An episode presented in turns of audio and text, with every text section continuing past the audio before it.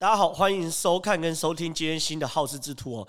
一样在进入节目之前提醒大家，如果喜欢我们节目的话，拜托帮我们 YouTube 按赞、订阅、小铃铛哦。然后呢，如果在这个粉丝专页的话，也可以帮我们追踪震传媒的粉丝专页，这样最新第一手讯息都会第一时间给大家听哦。那我们今天要跟大家聊什么？聊缺水。其实，在台湾人就觉得很奇怪，如果你住在北部的话，其实你应该大概觉得说，北部不管是夏天的下午，几乎每天都下雨；冬天更不用说，几乎每天都阴雨绵绵。那你如果是住在中南部的话，其实大概每一天的下午，尤其是夏天的时候，夏天的下午几乎都在下雨。台湾到底为什么会缺水？好像这个问题喊了10年，喊了20年。到底台湾的水资源面临到什么样的问题？然后呢，为什么今年谈缺水，常常很多人说是56年来最严重的缺水问题哦？到底台湾有没有缺水？台湾缺水的真正原因是什么？背后有什么结构性的问题？我今天一次跟大家分享完哦。先看台湾现在状况，台湾现在缺水确实是非常非常严重哦。比如说，我们先讲宝山水库好了，宝山水库是在新竹，对不对？我现在给的是我们录制时间是3月10号。我给大家看的是3月10号早上7点或8，就是七八点之间的统计数据，就是最新我可以找到的数据哦。宝山水库在新竹有2个宝山水库，一个是宝山水库，一个是宝山二水库。宝山水库的目前的水量剩 22.9， 宝山二水库是 11.6。所以换句话说，宝山水库几乎有7-8成的水已经全部都不见了，甚至二水库大概有9成水全部都用完了。以这个状况，可能在2个礼拜甚至3个礼拜，整个新竹的宝山水库就完全没水。明德水库是苗栗，很多人可能会去明德水库去玩或怎么样的。明德水库现在最新的是 10.6%， 然后呢，德基水库是在台中更惨 9.7%， 剩 9.7% 哦。然后呢，白河水库在台南，现在数据是0%，最新的。简单讲，你现在如果住在白河水库旁边，你走到白河水库去看，它一滴水都没有。这是今天早上的最新数据哦。然后呢，曾文水库在高雄嘛，对不对？15.2%。所以说，你去曾文水库，现在看到都是这样。水库其实都这样，水库正常满水量的时候，都一片都是水。可随着这个水量越来越下降，旁边土地就会开始露出来。所以我们现在不管是宝山水库啊、曾文水库啊、明德水库等等，你现在去看都是周边就一大堆龟裂的黄土。所以说台湾现在缺水是非常非常严重的啊。所以说这件事情，很多人都在讨论，到底台湾发生什么事情？明明冬天台湾都是阴雨绵绵啊，明明北台湾夏天下午的时候几乎都在下大雨啊，午后雷阵雨啊，到底为什么会缺水缺成这样？进入这个主题之前，我常常秉持一贯态度，就说在讨论一个议题之前哦，你必须先把颜色这个眼镜摘下来。什么叫颜色这个眼镜？这跟蓝绿一模一样。就说如果是国民党执政的话，民进党对国民党常常会有很多批评哦。这些批评哦，其实坦白说，有时候话都只讲一半，甚至是谎话。那这些事情呢，你要把它遮掉，或者现在民进党执政，国民党对于民进党的批评，其实事情也都讲一半。所以说我们在讨论这些事情之前，我如果有常常收看我们这个好事之徒的观众就知道，我喜欢先去揭穿一些假的事情、错误的资讯，把这些事情排除之后，我们才能看到事情的真相。我先揭穿几件事情哦。第一件事情是在台湾缺水的时候，凿井取水是一件很可笑的事情嘛。这件事情起源是这样子哦，王美花那时候一开始大概在1个多礼拜前，她忽然说现在干旱了，那台湾干旱因为非常非常严重，然后目前呢已经开放很多地方，包含新竹科学园区是可以凿井取水的。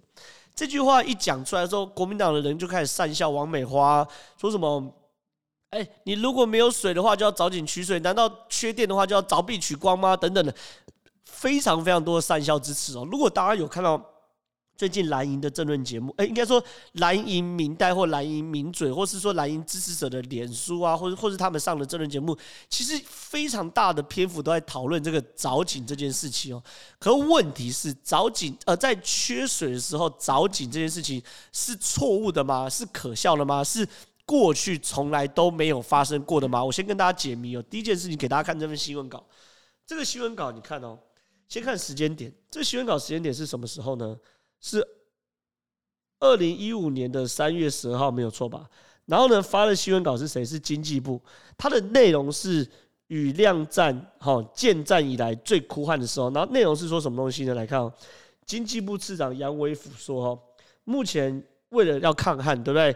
减少农业用水，已经有43000多公顷的耕地停止供水，然后呢，经济部也清查各地下水井状况，所有街的地下水井已经准备好了。这件事情其实是国民党执政时期的新闻稿，对不对？2015年3月12号的时候，那时候经济部长叫邓正中，那个时候的行政院长叫毛治国，那个时候的总统叫做马英九。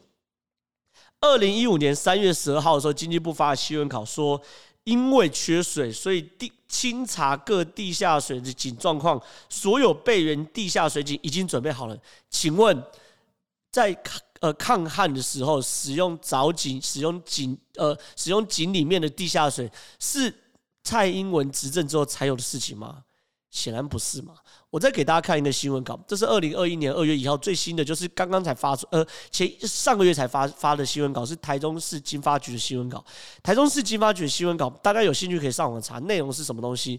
他说，台中市经发局说将提供6处水资源回收中心的回收水，以及66处新建工程地下水资源给市民免费取用，作为次级用水。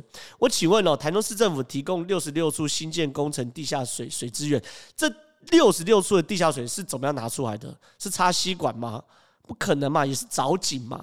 所以说，对于这一次的批评，你可以发现哦，非常非常多蓝营的名嘴或蓝营的民代都在批评这件事情。可是你看哦，侯友宜没有讲话，卢秀燕没有讲话。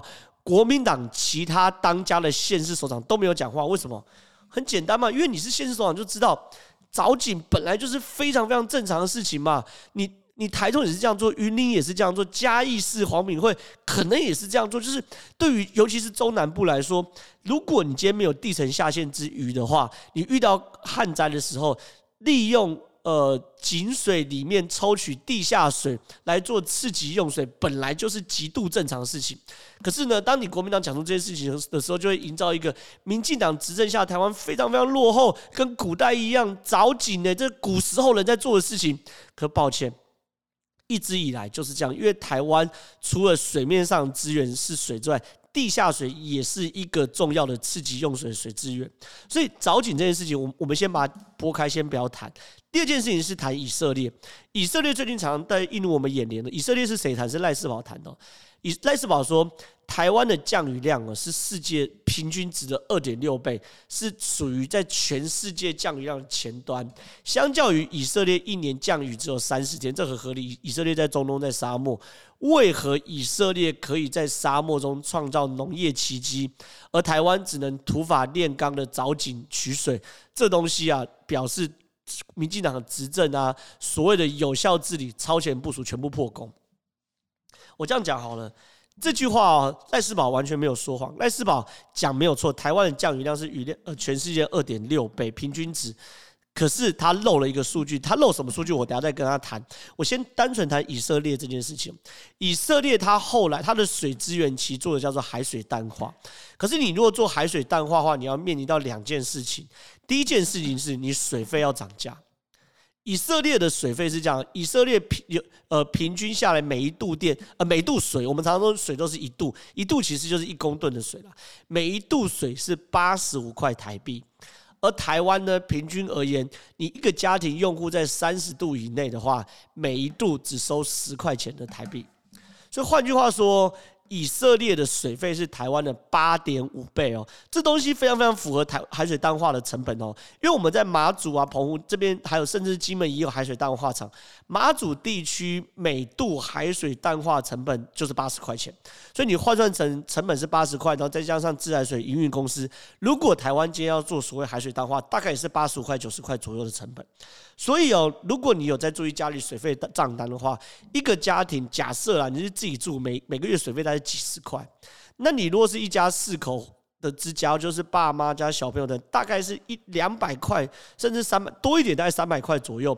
可以以色列平均而言，大概是1000块到1500块以上，1000块上下啦。你如果多用点水的话，可能1500左右。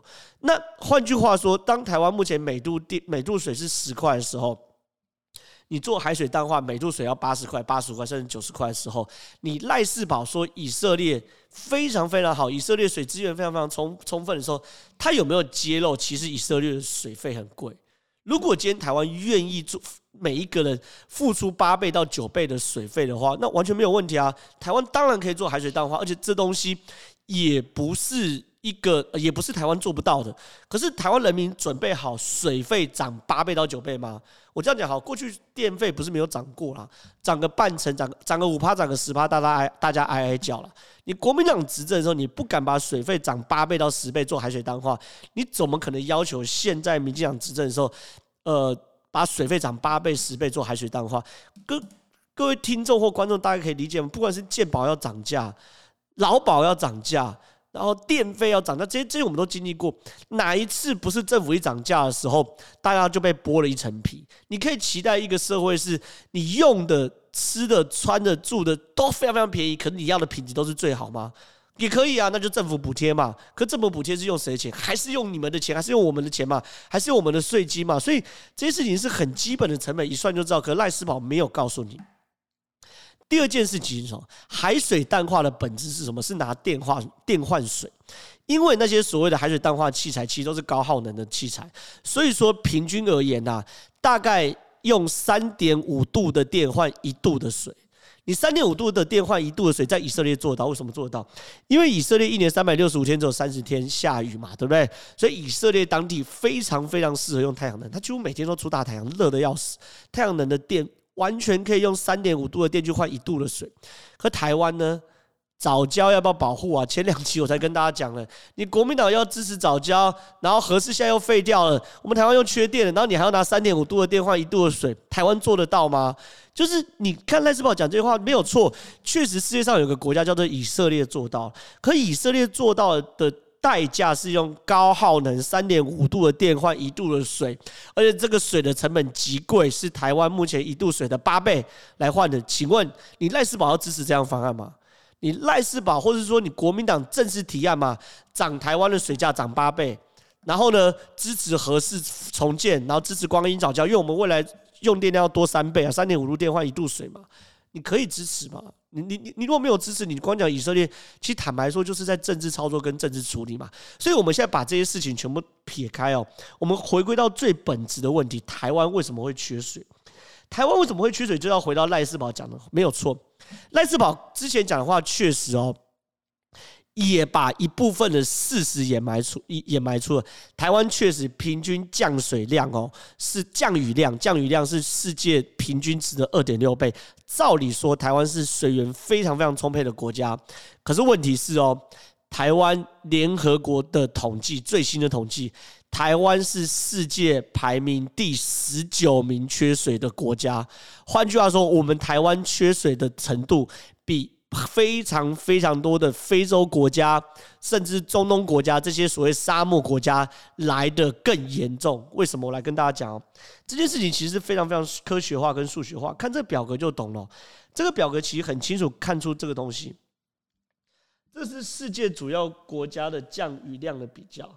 这叫单位面积降雨量，什么意思呢？就是说，平均每一平方公里降雨降多少？你看哦，台湾单位面积降雨量是非常非常高的。你看哦，包含美国啊、挪威啊、意大利啊、中国啊、印度、巴西、日本、台湾，这些比台湾降雨量是最高的。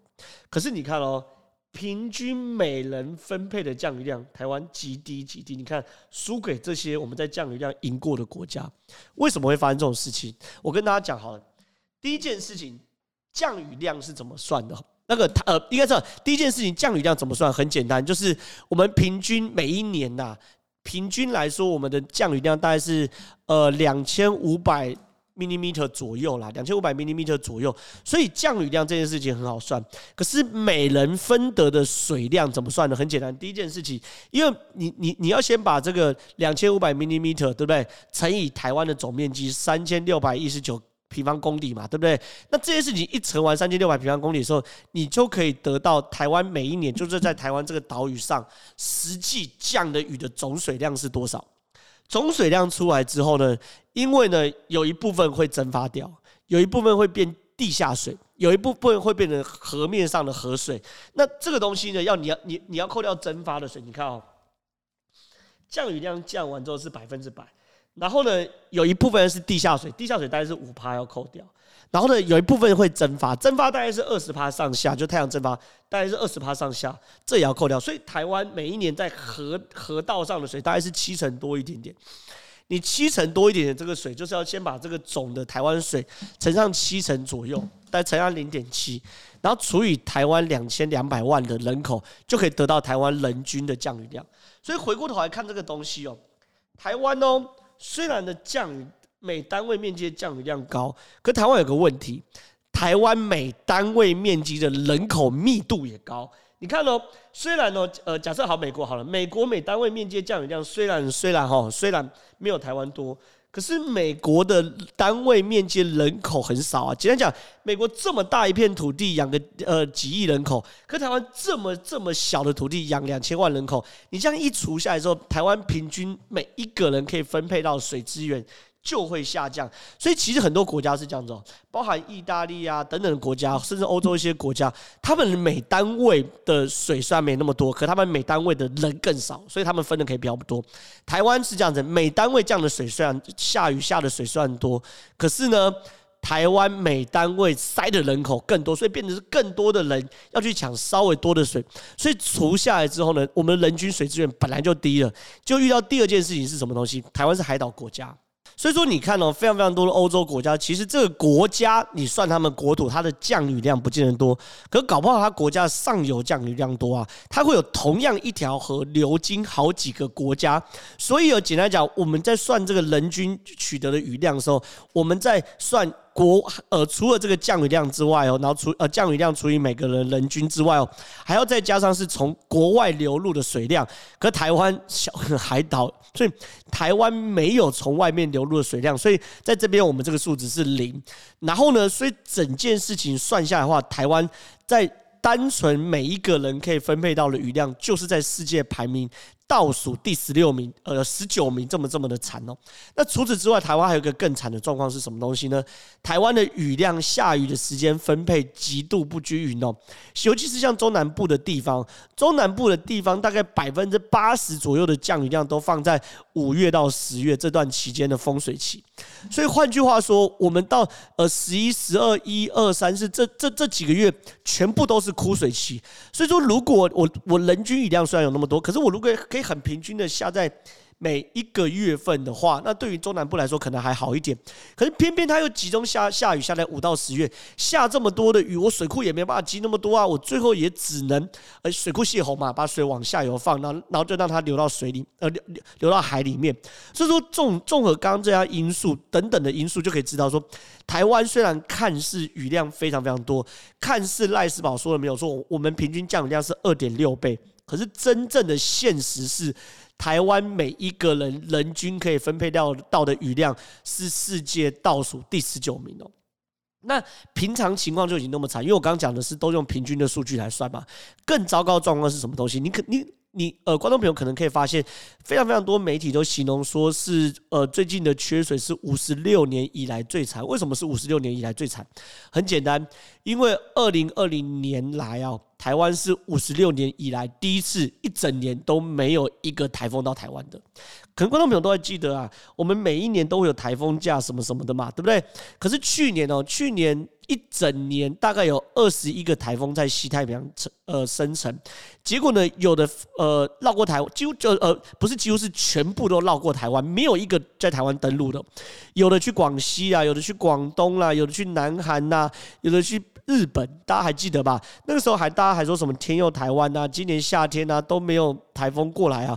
可是那个时候就有蛮多水利专家就会警告，如果台湾在一整年都没有任何一个台风过来的话，那来年的枯水期，台湾的水库会非常非常吃紧，因为平均而言哦，一年台湾大概会有3到4个台风会到台湾这边，和去年完全归零的话，变成是正常来说，我们5到10月中南部的丰水期应该在这个时候补充一些水分，结果呢也没有。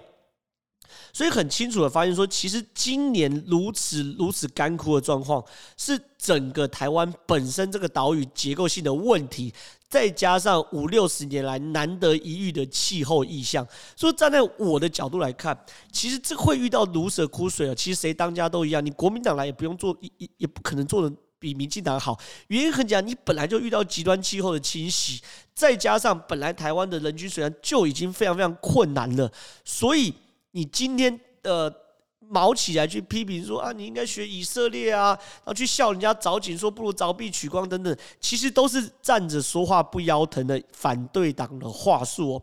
如果我把这些事情全部都一次讲清楚的话，很多观众朋友或听众朋友就会发现，其实面对结构性的缺水问题，国民党完全没有提出任何一套解方，他没有尽到一个在野党应该尽的监督责任。而我现在应该回头去谈，民进党难道做的是完美无瑕吗？其实坦白说也没有。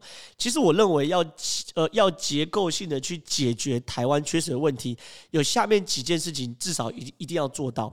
第一件事情是水库清淤哦，水利署其实2018年就有统计，他统计了什么数字呢？他统计哦水库的供水量哦，应该是这样讲，我们整个水库对不对？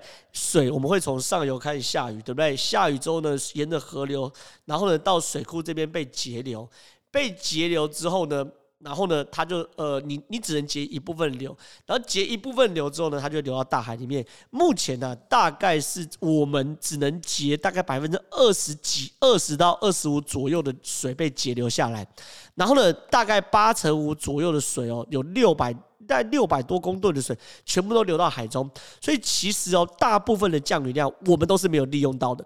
那接着就要问哦，那我们要如何多截一些水？当然，第一个解方是盖水库，可我也不认为盖水库是最好的解方，因为很简单，你水库只要一盖，一定会对于当地的生态造成影响。能够不盖就不盖，能够尽可能利用台湾现存的95座水库就尽可能利用。简单讲，要干嘛？要清淤啊！我们台湾水库是这样，因为台湾的河流是有一个非常非常大的特性，是我们的河道都很湍急，因为中间有中央山脉，所以从中央山脉这边下了雨都会。流速都很快，河道一旦湍急的话，它带的那个泥沙量就会多，它的泥沙量多就会导致水库的积淤非常非常高。石门水库目前来说积淤量是1/3，曾文水库积淤量是40%，白河水库的积淤量，台南白河水库60%。所以你想想看嘛，如果我们把这些积淤量全部都清除掉的话，我们是不是可以增加刚刚只有20%到25%左右的河流的截流率？这个东西其实可以有助于我们在不新建水库的前提之下，尽可能的截住一些水资源。那这个东西是我们政府可以加大力度来做的，这是第一件事情。第二事情是水管漏水，可能观众朋友大家都会有多多少少家里会有水管漏水的状况，尤其是稍微老旧一点的家里，可能水管都会有一点点漏水状况。可很多人可能会说啊，漏水能漏多少？不就1滴、2滴、5cc、10cc， 能够漏多少水？我这样讲好了，台湾台水公司哦，整个全台湾的地下水管，有人去统计，大概6万公里的水管。所以你想想看，当然你家水管很短啊，漏一点点不是很多。可是台湾水管，台水的总长度水管是6万公里，6万公里每一年都有统计，2018年大概啊，每一年会漏掉4.8亿吨的水，大概哦，接近1座曾文水库的水量。所以说，你看啊，我们如果可以让这个水管的渗漏率降低的话，我们就可以尽可能去节约我们就可以节约掉将近一个曾文水库的水量。而且我们现在其实已经开始在民国102年开始，台水有在做，就是降低漏水计划。这些漏水率从原本的 19.55% 降至现在107年的 15%， 然后呢，目标在120年，就是民国120年，其实非常非常久之后，在2031年嘛，对不对？降到 10% 以下。可这个速度哦，其实坦白说要增加，原因是你到现在2020年，然后你到2031年，你要降到 10% 以下。可问题是这些东西其实并不是有什么要土地征收啊，要环评啊等等的，其实真的是唯一就是说，你政府要投入多少资源或多少经费、多少人力下去处理这件事情而已。你只要愿意面对这件事情，正式的面对这件事情的话，你就可以提早降低水管的渗漏量，你就可以为台湾省下1座曾文水库的水。最后一件事情最关重，最关键，废水的回收率要增加哦。李鸿源说的对，李鸿源说现在污水处理完是这样子哦，每一天污水处理完就把水排掉，污水处理完就排掉。可是哦，现在污水处理厂处理完的污水其实是可以经过相当的逆渗透，让它变成一个可以使用的回收水。那目前呢，台湾是这样子哦，每一天排掉285万吨的废水哦。大概是1000万人一天的用水量。简单讲，我们每一天就把1000万人的用水量 往海里面排。所以说，其实是有人统计的。你当然不可能把这所有的污水全部都完全回收完，因为有些工业用的重污水，你不可能用。所以你把可以回收的，比如包含家庭污水那种轻污染的污水，回收完的话，经过高级的再生，大概啦。可以每一年可以增加3.5吨的水量，大概是一整座翡翠水库。那3.5吨的水量 有多少呢？可以让整个大台北地区700万人半年的水量都不愁。所以其实你看哦，我一路讲下来，从包含最一开始就是说水库的清淤，好，还有6-7万自来水管的抓漏，还有所谓的回收废水高级废水回收厂的建制，这些东西你只要能够把它建制完成之后，其实台湾是不会缺水的。光靠台湾的废水回收，然后抓漏啊等等的，其实然后清淤等等，就可以足以让台湾的水量供应整个台湾的一年完全无虞哦。所以说，其实我认为啦，国民党身为一个有做功课、称职的在野党，你去嘲笑人家糟心，可是你自己执政的时候也这样做，你自己现在执政现实也这样做，然后呢去嘲笑人家，然后呢提出一个似是而非的建议，说以色列做到，我们台湾为什么做不到？可这些事情都不如哦，你静下心来好好研究台湾水结构。到台湾缺水结构的真的原因是什么，以及今年为什么会发生这种事，然后提出相对应的解方，可以让人民所接受。所以说我今天这一集，我花一些时间跟大家聊一聊，在我心目中好的反对党应该提出什么样的解方。我也跟大家解释了一下，说到底为什么台湾看似我们每天都下雨，尤其是像夏天，我在夏天或是冬天的时候，我在台北，几乎每一天我的车子，即便我开车，我都好像每一天都在下雨。今天洗车，马上明天就下雨，等等的。为什么我们还是缺水？其实是有台湾不得不的无奈因素，包含地形啊、天然啊、气候等等的。所以，国民党如果要重返执政的话，要让人民可以重新支持的话，你要做一个忠诚反对党。你要可以讲人民听得懂的话，你要可以真正帮政府解决问题，而不是讲干话，这件事情才有助于国民党的支持度的提升。